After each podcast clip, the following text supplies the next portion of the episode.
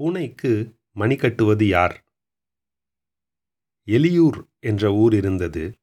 அங்கே நிறைய எலிகள் ஒன்றாக அமைதியாகவும் மகிழ்ச்சியாகவும் வாழ்ந்து வந்தன. அப்போது திடீரென்று பூனை ஒன்று ஊருக்குள் வந்துவிட்டது. நிம்மதியாக வாழ்ந்து வந்த எலி குடும்பங்கள் இப்போது கலங்கி நின்றன. பூனை எப்போது தன்னையோ தன் குடும்பத்தாரையோ பிடித்து தின்னுமோ என்று எல்லா எலிகளும் அஞ்சின. இதற்கு தீர்வு காண எலி சபை கூடியது. இந்த பூனை பிரச்சினைக்கு முடிவு கட்ட வழி தெரியாது சபையில் அனைவரும் திணற அனுபவத்திலும் வயதிலும் மூத்த எலி ஒன்று முன்வந்து ஒரு திட்டத்தை சொன்னது. அந்த திட்டத்தின்படி தங்கள் எலி கூட்டத்துக்கு நண்பனான ஒரு காக்கையை பூனையிடம் தூது அனுப்பி பூனையை ஓட்டப்பந்தய போட்டிக்கு அழைத்தன.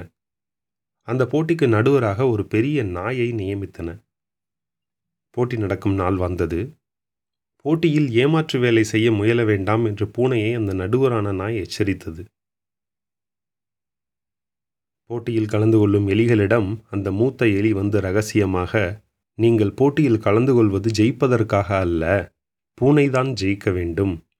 நீங்கள் பூனையை விட மெதுவாக ஓட வேண்டும் என்று சொன்னது. போட்டி ஆரம்பித்தது.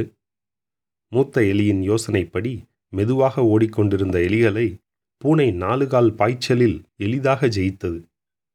சுற்றி நின்று வேடிக்கை பார்த்து கொண்டிருந்த எலி கூட்டத்தின் முன்னே வந்து யாரை ஜெயிக்க பார்க்கிறீர்கள்? எப்படி உங்களை ஜெயித்தேன் பார்த்தீர்களா? என்று அலட்டி கொண்டது. தோல்வியை ஒப்புக்கொண்ட மூத்த எலி பூனைக்கு பரிசாக தங்கத்தால் ஆன ஒரு மணியை தந்தது. நடுவர் நாய் அதை பூனையின் கழுத்தில் மாட்டி கௌரவித்தது. இனி பூனை எலிகளை பிடிக்க வரும்போது பூனையின் கழுத்தில் உள்ள மணியோசை கேட்டு எலிகள் தப்பித்து தங்கள் வலைகளில் ஒழிந்து கொள்ளலாம்.